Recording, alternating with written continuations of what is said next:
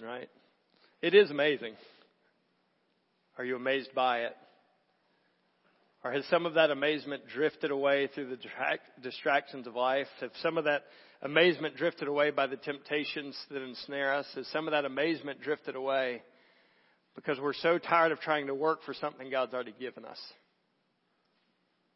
As we look in the passage today, we're going to see amazing grace. But not just amazing grace that saved us way back then, amazing grace that is an active, powerful force of God in our life today. So that's what we're going to be looking at in Titus chapter 2, uh, verses 11 through 15. Uh, Titus chapter 2, 11 through 15. And so, um, we've been talking about Titus. We're in, we're in the, about halfway through the, the series as we're getting ready for the fall. And the main theme has been over and over and over again. Genuine saving faith must always show up in growing godliness. Genuine saving faith should and must show up in growing godliness. You cannot disconnect faith in Jesus, that, at least not one you can bank eternity on, from a lifestyle of becoming more like Jesus. And so uh, last week, it turned the turned the page to the practical implications of the gospel. Teach what accords with sound doctrine, meaning teach the doctrine being the gospel. Teach the lifestyle that flows out of the gospel of Jesus Christ being true in your life. And then he went through all the big categories. So basically the whole church. Young and old, male and female. That pretty much covers everybody, right? Well, it covers everybody. I'll just tell you that. You, we, won't, we, won't, make it a question. Uh, uh and so it, it came to young, the governing word of the of the whole passage was self-control, self-control, self-control, self-control. Can can the, the Spirit's fruit of self-control, not your willpower, can the Spirit's fruit of self-control curb your appetites, curb your distractions, curb your, your desires in such a way that it allows you to focus on running after Christ? Self-control. Can the Spirit's work in your life curb your appetites and can you cooperate with the Spirit's work to curb your desires to run after Jesus Christ. And so, if you are young and maybe, maybe you're single, can the Spirit's work in your life curb your appetites to run after Jesus Christ? Can it create purity in you? Can it create um, kindness in you? Can it create patience in you? Right? The kind of things that He's challenging them to. In your dating relationship, can the Spirit of God create self control in you to curb your desire so that you continue to run after Jesus and you not you don't become obsessed or or controlled by the relationship you have to this this person in your married life. Um, if you're if you're married, can the Spirit's work in you curb your desires for autonomy, curb your desires for independence, curb your your your, your desires for for control and power that allows you to love your wife love your husband and love them in the real way, not the Hollywood way. The, the, it's hard and we wake up ugly and grumpy kind of way, and yet we still love, persevering love with each other through life. Right? Can the Spirit do that in you? Yes, He can. Will you walk in the Spirit in such a way that self-control marks your life? But then you'll wake up one day and you'll look in the mirror and you're like, who in the world is that old dude staring back at me? I don't feel like that old guy. I don't feel like I should have all these wrinkles and gray hair. Like, what has happened? But when you wake up and you see that, has the thousand, ten thousand moments of little, nothing faithfulnesses that you invested over time, has it shown up in maturity? So you don't just look and see you've grown old. You look and you see, I've grown up. How did that happen? It happened in the ordinary moments that passed by, but you chose faithfulness in those moments. And if you chose faithfulness in those moments and you look in the mirror and you've grown up, not just grown old, then it's time to go back. Maturity and investment. It's time to go invest in the next generation. It's time to go jump in the lifeboat with the next generation and help them row to faithfulness that will help them row to maturity. All right, so that was last week. Very practical. Well, this week is tied exactly to that. And in fact, he kind of reverses his normal order. Usually it's like doctrine, doctrine, doctrine, gospel, gospel, gospel. Here's what the gospel looks like. Well, he's reversed that here. When you look at this text, it's practice, practice, practice. Here's what it's like to be old. Here's what it's like to be young. Here's what it's like to be a man. Here's what it's like to be a woman. By the way, all of that flows from the grace of God and the gospel of Jesus Christ. And so he does theology, he does gospel as the reason, as the basis. This passage is the reason or the basis of how you can do 1 through 10, right? And so, um, there is a part we didn't get to, and I don't like to sidestep the hard stuff because it's hard. We just ran out of time. There's a category of people that he addresses called bondservants or called slaves. Now, slavery is evil in every situation, but slavery is also different in every situation. So in the Roman world, somewhere between 30 and 40% of the population was enslaved. It was not an ethnic slavery. It was not an imported slavery. It was a slavery that flowed out of prisoners of war. The empire's conquering and conquering and conquering, and some of those that were conquered, they would turn into prisoners of war that would be slaves. Sometimes criminals would earn a sentence of slavery uh, as part of their criminal sentence. And sometimes people would sell themselves into slavery called a debtor's slavery, right, to pay off their debts. And, and so it is always evil, though there is somewhat a, a difference in that. One of the challenges or one of the knocks that sometimes the New Testament will get is it doesn't come out and condemn slavery. So it's like, why didn't it do that? Slavery's evil. We know slavery's evil. Like God printed the image of, of God on every single human being.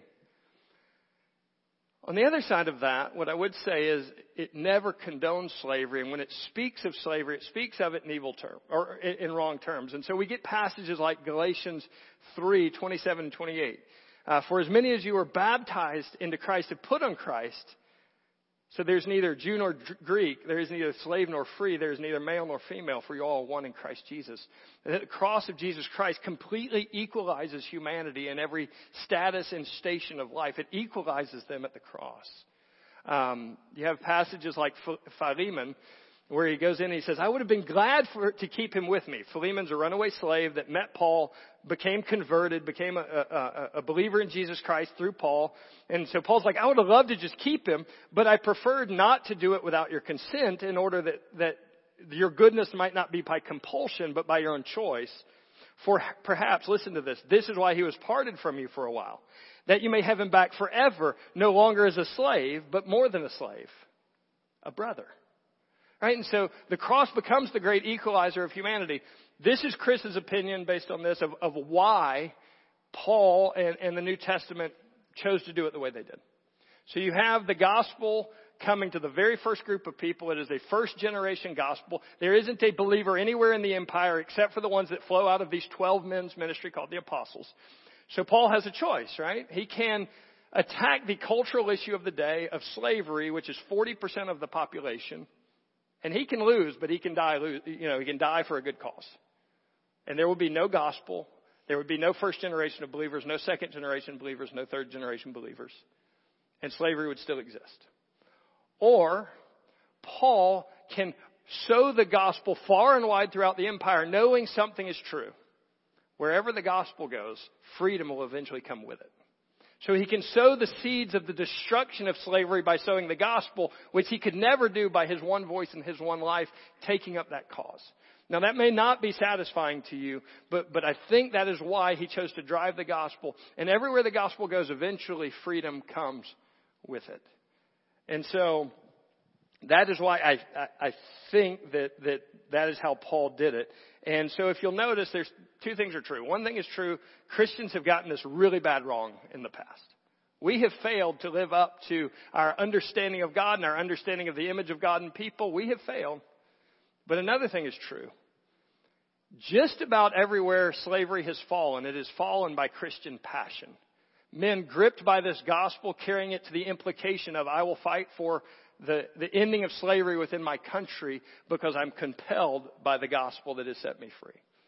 And so that's what I think is true, or uh, uh, uh, the history part, that's what is true, but that, that's what I think is the picture we can look at. And so what the gospel does though that is radical and powerful in passages like this is it says you can live free, dignified, eternally worthy lives satisfied in Jesus Christ no matter what your condition, no matter what your status, and no matter what your life circumstances are.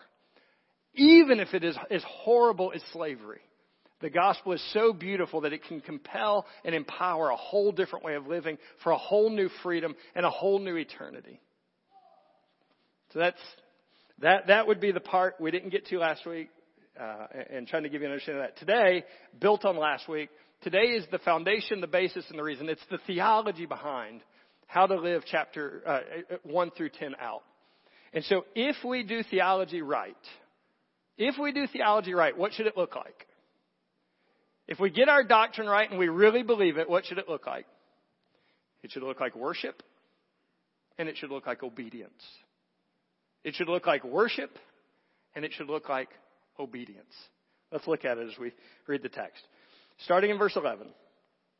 For the grace of God has appeared, bringing salvation for all people, training us to renounce ungodliness and worldly passions, and to live self-controlled and upright and godly lives in the present age, waiting for our blessed hope, the appearing of the glory of our great God and Savior Jesus Christ, who gave himself for us to redeem us from all lawlessness and to purify for himself a people for his own possession who are zealous for good works.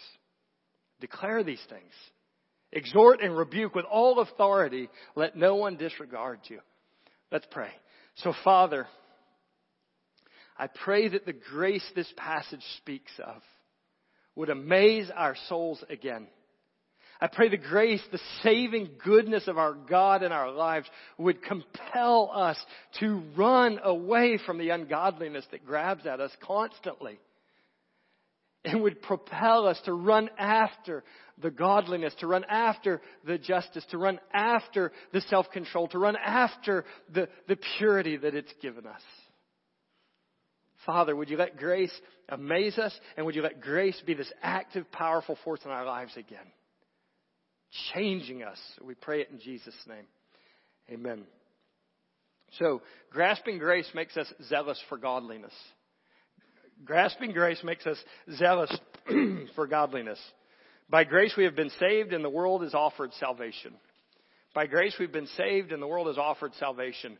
Now, in America we have these two big systems kind of colliding with each other. And on one hand you have the system of if you will make good choices and get an education and work hard and do the right things, then it will equal this thing called success. Right? Now look, some bad things can happen and we can fail miserably and things can go wrong, but generally the formula is work hard equals success. And then you have another system, and this is not a commentary on systems. This is not one is good and one is bad, and one is right and one is wrong. I'll leave that for you to wrestle with. It's a, it's an analogy. The other system would be a more entitlement system. I deserve something. And so I deserve a certain wage. I deserve um, free education. I deserve um, certain privileges. I deserve health care. I deserve prescription drugs. Whatever the thing is, I deserve it. I'm entitled to it. And it's imported its way into our spirituality, hasn't it? If I work hard and I'm a good guy and I take care of my family, then the big guy upstairs and I have an agreement and of course he's going to let me in. I'm a good person. I've worked hard. Or we have this other system play itself out. Well, if there is a God, of course he's going to let me in because he's fair and he's loving and everything's good and I'm pretty good and I deserve it. And then you run into this word in the text called grace. And grace says God's active goodness will be given to you, but it will not ever be given to you because you earned it by being, by working hard. He will not give you a drop of anything because you worked hard. He won't give you a drop. There will be no spiritual success because you worked hard. You know what else it says? You don't deserve one drop of it. I promise you, you don't want what you deserve. I promise you, you don't want what you have earned with your life. You know what you want? This thing called grace. The saving goodness of God that you can't work for, you can't earn, and you could never ever deserve, and yet He delights to give it to you. You see, you are a sinner and that sin has separated you from a holy God. And no matter how good you are and no matter how hard you work, all you are do- doing is digging a deeper pit of wrath that you're owed. But God was not pleased to leave it that way. Instead, He sent His Son to the earth. Right? You were dead in your sins and trespasses. You walked in it. You were dead in your sins and trespasses, and you wanted sin so bad, and you did sin with all of your might. And so God sent His Son to live a sinless and perfect life that you have to live, but you can't live. And he lived that perfect life, and he died on a cross for your sins so that God could raise you up with, and, and he was he was raised from the dead on the third day so that God could raise you up according to his great love and his infinite mercy that he could raise you up and make you this trophy of his goodness and his kindness and his grace in Christ Jesus for all the ages because it's by grace you have been saved. And so he sent his son who lived, died, rose again to now offer you the life of, of Jesus Christ, not because you deserved it, not because you've earned it, but because he delights to give it to you. And if you will repent of your sin, if you'll repent of your self efforts, if you'll repent of your entitlement attitude, and if you'll embrace the free gift of God that is a gift alone, He'll save you. All who call on the name of the Lord, He delights to save. But here's the thing if that actually does something inside of you, if you have been saved by grace and then actually stunned by grace because the two go hand in hand, you're never going to want to enter heaven alone. You're not going to want to walk through the Christian life with Jesus hoarded inside your soul and grace poured, hoarded inside your soul and never offered and extended to anyone else. We're saved by this grace. We're captivated by this grace. That's what salvation is. And so we need to delight to dispense, to give or offer this grace to a world so desperately needy of it. Let's look at it in the text. For the grace of God has appeared. For the grace of God has appeared, bringing salvation for all people. Now that word for connects us back to 1 through 10. It is the reason, the basis or the foundation for all the practical stuff that he said we should do and he told us that was part of the Christian life. Well, the basis of that, the reason for that is Grace is yours and grace is mine. And this grace has appeared. So for the grace of God has appeared to us. It's a theology that drives the practice. And, and, and it's a past, present, and future grace. If you notice, like the, the whole sen- uh, uh, I'm sorry, 11 through 14 is one sentence long. And you know what the one subject of that sentence is? Grace. Everything you read in 11 through 14 ties itself back into the grace of God, flows out of the grace of God. So what is the grace of God? It is goodness and favor that is given to people who cannot earn it and do not deserve it. Grace is God's goodness and favor, or it is goodness and favor given to someone who cannot earn it and does not deserve it. But in this passage, what specifically is grace? Grace is the saving goodness of God given to a people who cannot earn it and a people who do not deserve it. And it's worse than that, isn't it? It's not just that we don't deserve it, we deserve a whole nother thing. We are enemies of God, the Bible says. We, we are hostile towards God in our minds and our hearts. We deserve eternal separation from God. That's what we deserve. And grace is the saving goodness of God given to you that you don't earn and you don't deserve. It's the exact opposite of what you deserve. It's not like kind of neutral and that's a nice little thing God gave me. It is like the exact opposite. What would you give a traitor who took up arms in rebellion against you? Would you give him your son? Or would you give them what they deserved? And that's grace for God's goodness given to people who don't earn it, deserve it, and it is the main subject. And it is the grace of God has appeared. Well, now we're starting to get an understanding of something. What is this grace? It's not an impersonal force, is it? Grace has appeared. Now the word for appeared is a very specific word. It is not just kind of a normal like word like we would use this appeared or that appeared. It is a very specific word that referred to a God appearing. You know, Greeks had a lot of them. So one of the gods showing up on the scene, they appear or it would be the word for a king or an empire, uh, emperor visiting. And so a high dignitary or a god appearing, and it's a very specific word that means that. And so now all of a sudden, grace has appeared. What does that mean? Grace has appeared in the visitation of humanity by God the Son, whose name is Jesus Christ. And if you notice it, like in the first part of the passage, grace appeared in the past. Jesus came and He manifested grace at His first coming. He showed us grace in a way that could be encountered. And then if you look just a verse later, another coming will happen. Another appearing will happen. That second appearing, what will it bring?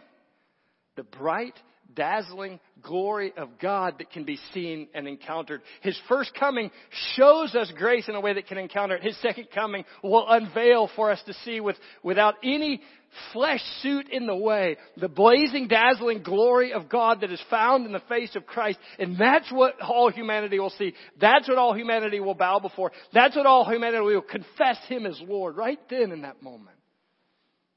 Grace has appeared. Grace has appeared, bringing salvation for all people. Now there's some textual wrestling. The simplest explanation of this text is this.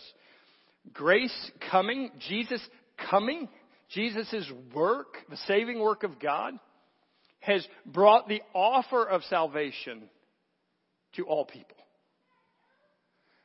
Jesus coming brings the legitimate offer of salvation to all people. Now that may be ethnic people groups, or that may be individual people, but it, it probably includes both. And so we can make a legitimate offer of saving grace of God to every human being on the entire planet, no matter their situation or station in life. We can make a legitimate offer for them to repent and believe in Jesus. And if you have a theology that does not allow you to go to anywhere on the earth, to any human being on earth and say, Jesus died, rose again, and offers you eternal life, then you've got something wrong with your theology. Now, you might need to work it out a different way, and we, we might have disagreements and discussions on the nuances of that. But if you have a theology that says saving grace is not offered, and, and extended by the work of Jesus legitimately to the world, then, then you got some passages to wrestle with.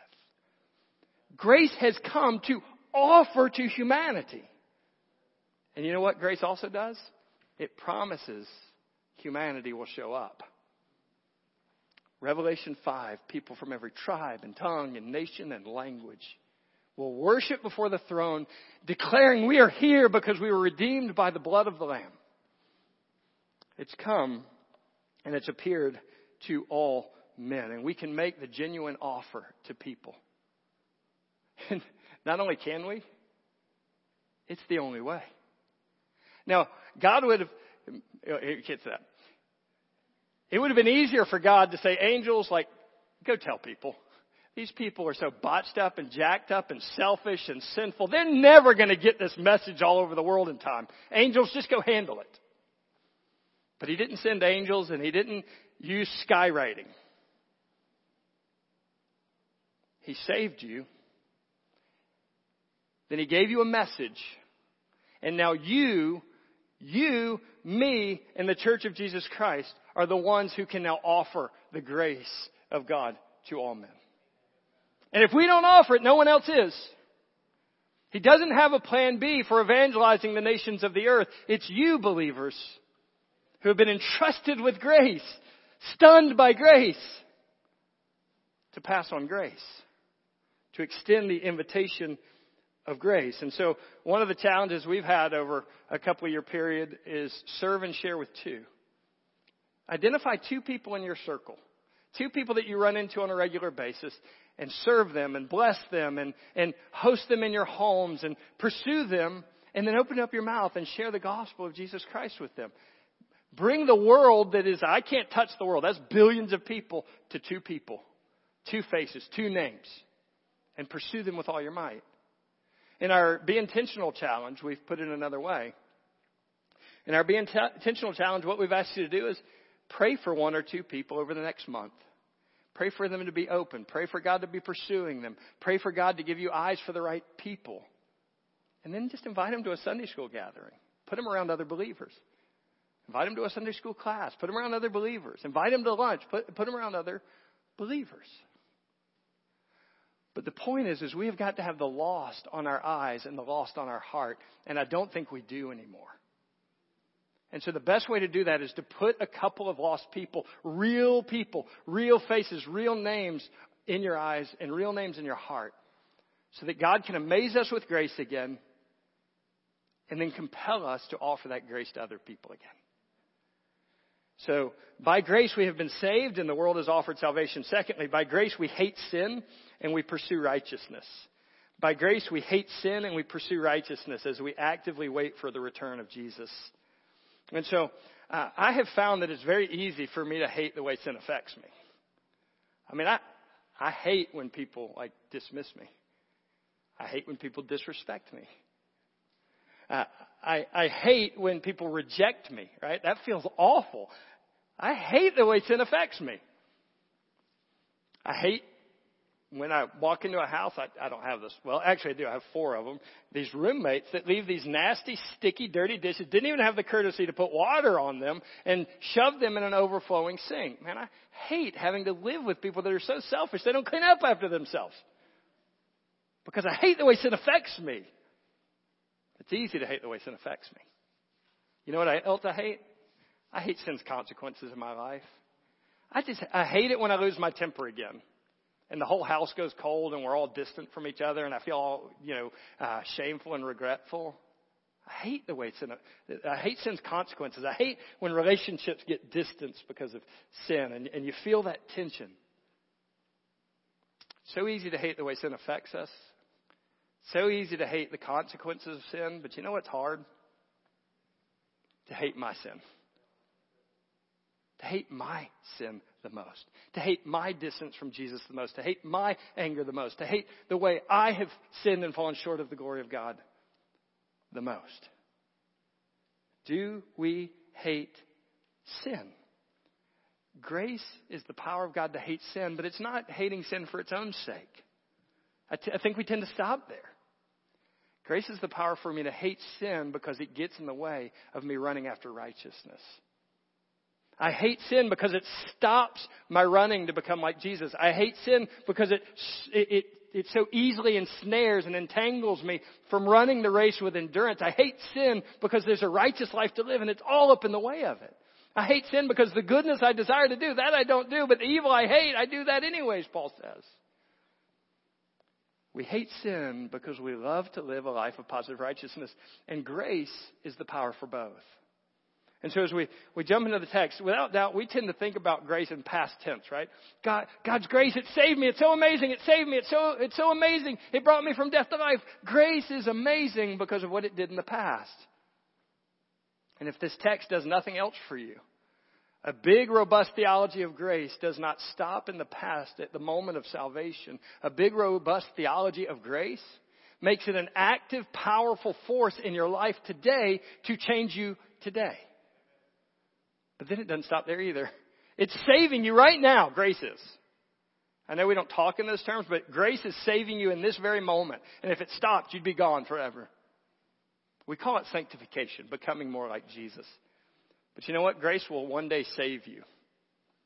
It'll save you fully and it will save you finally in the future. There's a blessed hope you're waiting on. This isn't it. It's not over. And so it's a past tense thing. We think about it, but no, it's a present power. It's a present force. It's still doing something. It appeared and it saved you. Now what else is it doing? It currently is training you. The word for training is the word that's used of, of training a child. Right? So it's not simply an educational system that teaches you certain skills. It is a, it is a parenting system that goes in and, and through modeling and through power and through teaching and through, it, it's training you, raising you up, growing you to be a certain kind of person. And so it is the grace of God that is training you to what? To renounce a certain set of sins, to renounce ungodliness, to renounce worldly power, to reject and say no to the ungodliness that's part of your life. And so it is grace that teaches you to hate sin. It is grace that teaches you to reject sin in your life. And so it talks about ungodliness. The word for ungodliness is used positively a few uh, verses later. You know, God, uh, I'm sorry, in the next phrase. Ungodliness, the opposite of which is godliness. So ungodliness simply means this no reverence for God. It teaches you how to live a life, or, or, it teaches you to renounce a life that has no reverence for God. Or to put it in a way that's simpler for us, grace teaches us to get rid of a life that is lived as if it does not know God. In chapter 1 it says, they profess to know God, but by their works they deny Him. Do you know what grace does in your life? It teaches you to reject a lifestyle that looks like somebody that doesn't know God, that has no reverence for God, and then worldly passions. It's like, well, great, I'm free of those. I can confine that to the stuff on the internet. I can find that to, to running after sinful lust and desire. So I'm good. No. Worldly passions are not simply the big stuff we don't do, or maybe we do them and nobody knows about. Worldly passions or when I burn with a desire for anything this world offers more than I burn with a desire for Jesus Christ. And so I can burn with desire and it look really normal, but all I want is one more bedroom in my house. I can burn with desire and it looks normal to everybody else, but all I really want is one more notch up the ladder of success. I can burn with desire and it look very normal to everybody else. It's got to be fine. This is the way things are done. All I want is a new car. Anything in this world that grabs hold of my heart and I burn for it more than I burn for Jesus, I burn for it apart from Jesus as opposed to underneath my following of Jesus, that's a worldly passion. And now all of a sudden it's me. And it's you. And grace is the power to hate that stuff in your life. I think another way we get this wrong is we, we think of grace in the past, right? And it saved us. But another way we get this wrong is we think about the Christian life as, a, as this negative thing. It's what I don't do. It's what I don't believe. It's what I don't agree with. And it's what I don't practice. And so Christianity is filled with don't and don't and don't and don't. And we have decided we're good Christians if we don't. If we don't drink or drink too much, if we don't smoke, and if we don't cuss, and if we don't run around, and if we don't, don't, don't, don't, don't. Good Christians. But grace has another thing to say about it. It is not simply a negative life to avoid. It is a positive life to live. Do you see that? It teaches you to reject the evil, to reject the bad. Why? Because it's teaching you to live a life of positive righteousness, to live a life of godliness. And so, self-control. The whole, the word of chapter 2, this is the fifth time it's been used or more in, in these 11 verses. It's going to teach you self-control, to curb your appetites and desires. Why are you curbing your appetites and desires? So that you can focus on running after Jesus. And self-control will give you that. To be upright, that is, you are justified to live justly. Same words. You're justified to live justly. You're justified to live a life that can't be condemned by legitimate charges against you. And then godly. If ungodliness is to live without reverence for God and to live like you don't know God, then what is godliness? To live with a proper weight and reverence of God to live like He's real and you believe it. To live like you do know Him.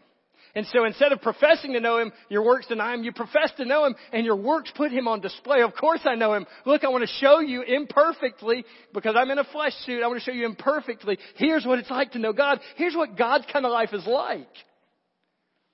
It teaches you to reject one kind of lifestyle because there's a better lifestyle available. And so there's this positive side. Let me read for you uh, Colossians chapter 3. Now, you could read the whole thing, and it's great. I'm going to just read for you two or three verses. Put on then as God's chosen ones, holy and beloved, compassionate hearts, kindness, humility, meekness, and patience, bearing with one another, and if anyone has a complaint against another, forgiving one another, as the Lord has forgiven you. So you must forgive and above all these, put on love, which binds everything together. And so what you would see if you read through Colossians 1 is you would see this principle operating. There's a negative to put off and a positive put on. And this is a big counseling principle we try to share with people, or just an intentional discipleship principle we try to share with people. You cannot simply take things away. You can't simply not do things. Something's going to fill the space. Something's going to fill the void. And so if you're putting off these destructive behaviors, if you're not intentional about it, you'll just put on maybe less destructive behaviors or different destructive behaviors. We call them sin. You'll just put on a different set of sins that's a little more acceptable to the group you're a part of. But if you will put off a set of destructive, sinful behaviors and in their place put in healthy, God honoring, people serving behaviors, what you'll find is you've replaced what is evil with what is good because of the work of the gospel in your life. And that's what Colossians 3 is talking about. It says you have put off the old man. You are not who you used to be. And so what's the command? Quit living like you used to live. And so that's the whole radical difference between Christianity and the rest of the religions of the world. The rest of the religions of the world are work to be a better person, to be a more pleasing to your God person. And the gospel says, I've made you a perfect person. Now start living like a perfect person. And so it says you have put off all these sinful behaviors. And then he says, but you also put on a new man. You are not who you used to be. You are now a new declared righteous person. Look at who he describes you to be. You're chosen. Now we get the other side of the equation, right? You're chosen. You're loved by God and you're holy. That's who you are. That's who you are no matter what you've done this weekend. That's, that's, that's you no matter what fight you got into on the car ride over here. You are chosen, loved, and holy, and that's who you are. And Christianity says, I've declared you something, now go live that out. It's a whole different power structure for change. So what is this positive life God wants for us? Compassion. Do you show up with compassion in your life? Humility versus pride and arrogance. That's what positive righteousness looks like for your life, empowered by the gospel. Kindness. Can you actively do good to the people around you? Be kind to the people around you. That is the power of the gospel that you can put on because you are, have had good done to you that you didn't deserve by the grace of Jesus Christ. Um, meekness and patience. Can you bear with people? Now, bearing with people is not forgiving them for sin. It's putting up with them because they're different or hard. Can I just bear with people that are different from me and a little harder from me? Because God would dare to put up with me and bear with me. Can I forgive people? Because God would dare to forgive me in Christ Jesus. And then we just put it all together with this big umbrella category called love. Can I just live a life of loving people? Yes, because you are a new person who's been loved by God. You are infinitely empowered to go love people in tangible, practical ways. Do I hate sin? Do I hate sin? Do I hate my sin? My sin, not yours because I love running after Jesus and sin gets in the way? Do I hate my soul being listless and unmoved by these truths? Yeah. Because I want to run after Jesus. And sin too easily ensnares me not to. I want to run after other people and love them well, and sin too easily ensnares me not to. Do I hate sin? Do I love righteousness? Do I put off? And do I put on? Yes, I hate sin's effects. We've been together nine years now. Well, some of us. A lot of you are newer than that. Some of us have been together nine years. And that's nine years of hurts we've gotten to watch and carry together. Nine years of seeing people I love dearly be devastated by the sins and consequences of others. By their own sin and by their own consequences. And do I hate sin? I hate it with a passion because of what it does to people. Me and how it affects me loving and serving God and loving and serving other people. Do I hate my sin the most? And do I hate and grieve what sin does to other people? Not just what it does to me. Last step, it, it kind of repeats um, some of these principles, so we won't have to go in, as in depth. By grace, we are redeemed and purified to be the, tre- the people treasured by Jesus. By grace, we are redeemed and purified to be people treasured by Jesus. And so he repeats the positive and negative focus of the, of the last verse, and he just shows the how of it. By the way, the, the verse we didn't hit, waiting on the blessed hope of the appearing of our great God and Savior Jesus Christ. How can I endure when it's hard? How can I endure when sin uh, grabs at me again? How can I endure when, endure when life becomes difficult and challenging and hard and disappointing and crushing and others people's sins against me? How do I endure? I actively and faithfully wait on Jesus, the blessed hope coming back. Appearing with the glory of God, with brightness and accessible, but now it's accessible with, with this blazing glory that no man can stare at. Now I get to stare at it forever, and I get to actively wait on the, not the wish that he'll come back, on, but on the confidence of his promises that he'll come back and everything will be right. So I can endure today to pursue righteousness today, to do all of these qualities today because there's a day coming when God comes, when Jesus comes back. And then he repeats the positive and negative. How does this grace happen? How does this grace take the negative and renounce it and the positive life to live in a present age, not some future age. How does it do that? He gave himself for us. The body and blood of Jesus is the ransom paid for your righteousness. The body and blood of Jesus slain on a cross is the ransom. He gave himself for us, that is in our place. He sacrificed himself gladly, joyfully, and willingly for the joy set before him. And you know what the joy set before him was? You people. Oh my goodness. Maybe I should put it this person. What in the world is he thinking? Do you know what the reward of the suffering of Jesus is? You people. This person. Isn't that stunning? He would die in our place, willingly sacrifice himself for us. And two things are true about that. Negatively, obviously, it teaches, uh, you know, it removes our lawlessness. It removes the sin that separates us from God. But look at it positively. Look what it does. It purifies us. It fits us. It makes us acceptable to God so that we become His treasured possession. Do you see that? His own possession. The word for possession is His, his rich possession. We might call it His treasure. First Peter says it this way, but you're a chosen race. Here we go again a royal priesthood, a holy nation, a people of his own possessions, that you may proclaim the excellencies of him who called you out of darkness into light. You look around this room with all the failure and with all the weakness and with all the fitting and starting of our Christianity and with all the idiosyncrasies that are in this room. You know what you're looking at? The treasured possession of Jesus Christ. The reason he would suffer and die for the glory of God and to gather you together to himself. And that's shocking. You're his people and you're treasured. And then the other thing that is true these people will be zealous for good works. We're not carried away by worldly passions because we burn for the goodness of God to be displayed in the earth. We're not carried away by ungodliness. We don't let ourselves be swamped and out of control by our passions. We control ourselves. Why? Because we're zealots. But what are we zealots for? The God who saved us and purified us, working out His kind of life in the world that we live in today. Did you notice the present age part? It's so easy to think about the future age. It's so easy to think about Bible world and Bible land and Bible talk. It's so easy to miss. Christianity is about the power of God to put God's life on display in the present tense present tense of where you go to work tomorrow, not where you hope to work one day. Present tense of where you go home to and live with today. Present tense in the struggles and the fights and the challenges today. It is the power of God, the saving power of God for the present age. And you've been purified to be zealous for the goodness of God in the present tense. Not some future time, future place.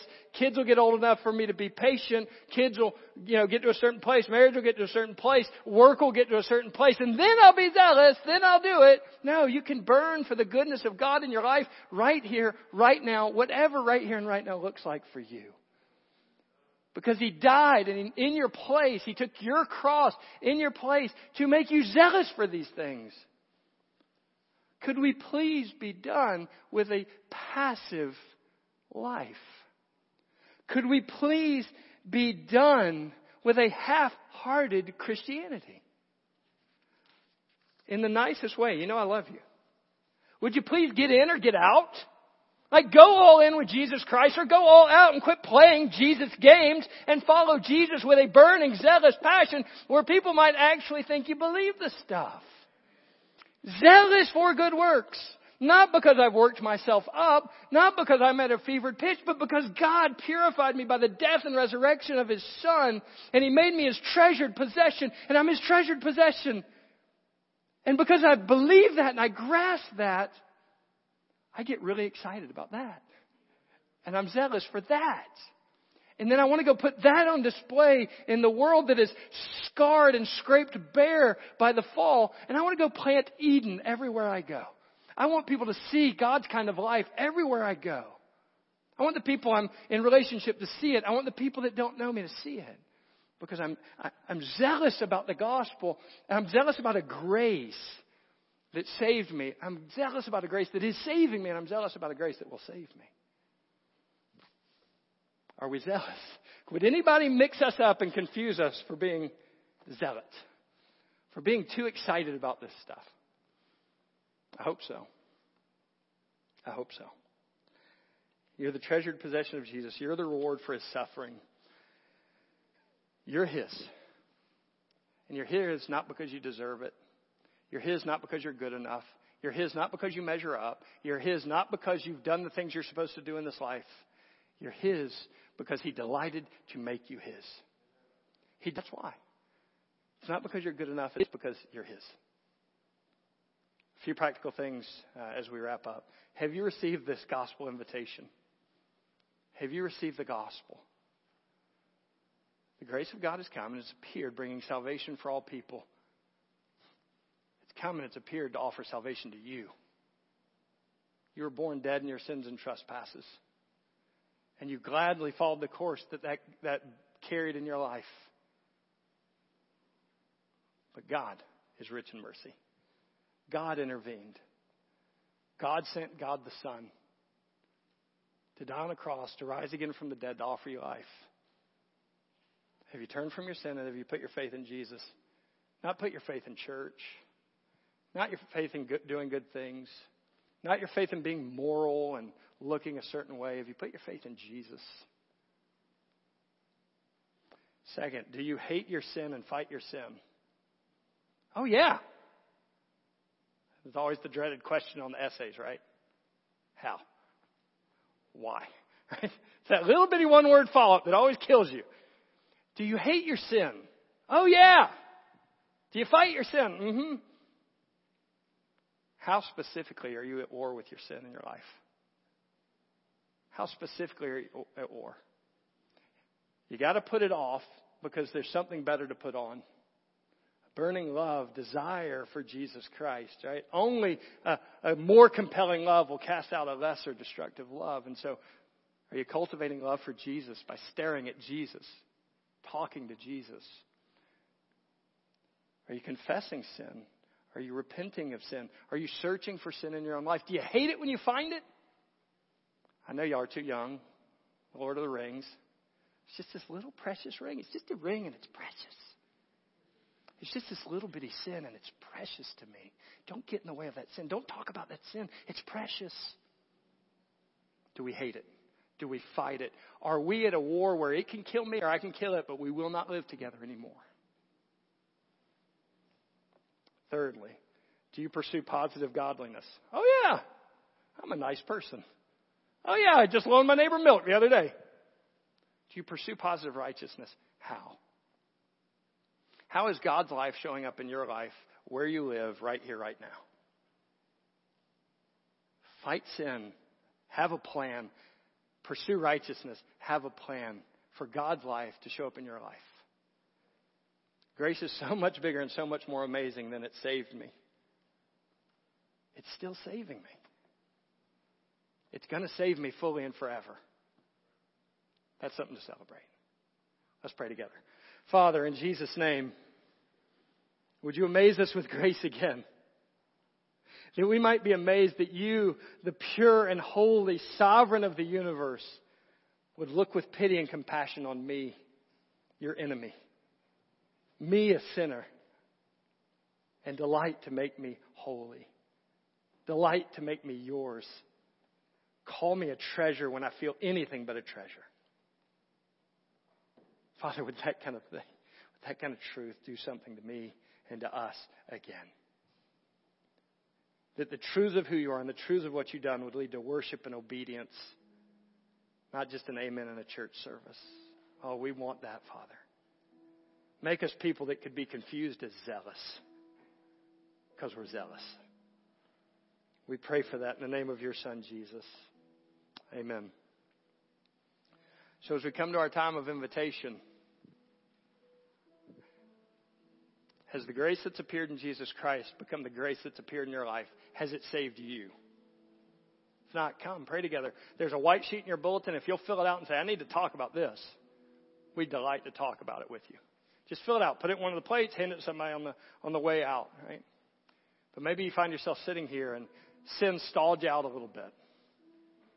Maybe you find yourself sitting here and, and you know, running after godliness. Like, yeah, I'm not doing too bad, but I'm not, I'm not running anymore.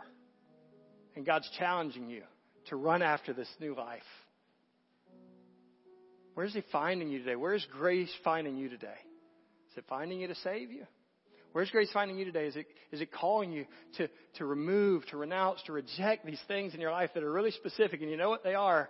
Because they're precious. Where's grace finding you today? There's a, there's a life to run after, and Jesus is in it. Are you running after it? We're going to invite you to stand and sing and respond as the Lord is leading you in this time. Let's stand.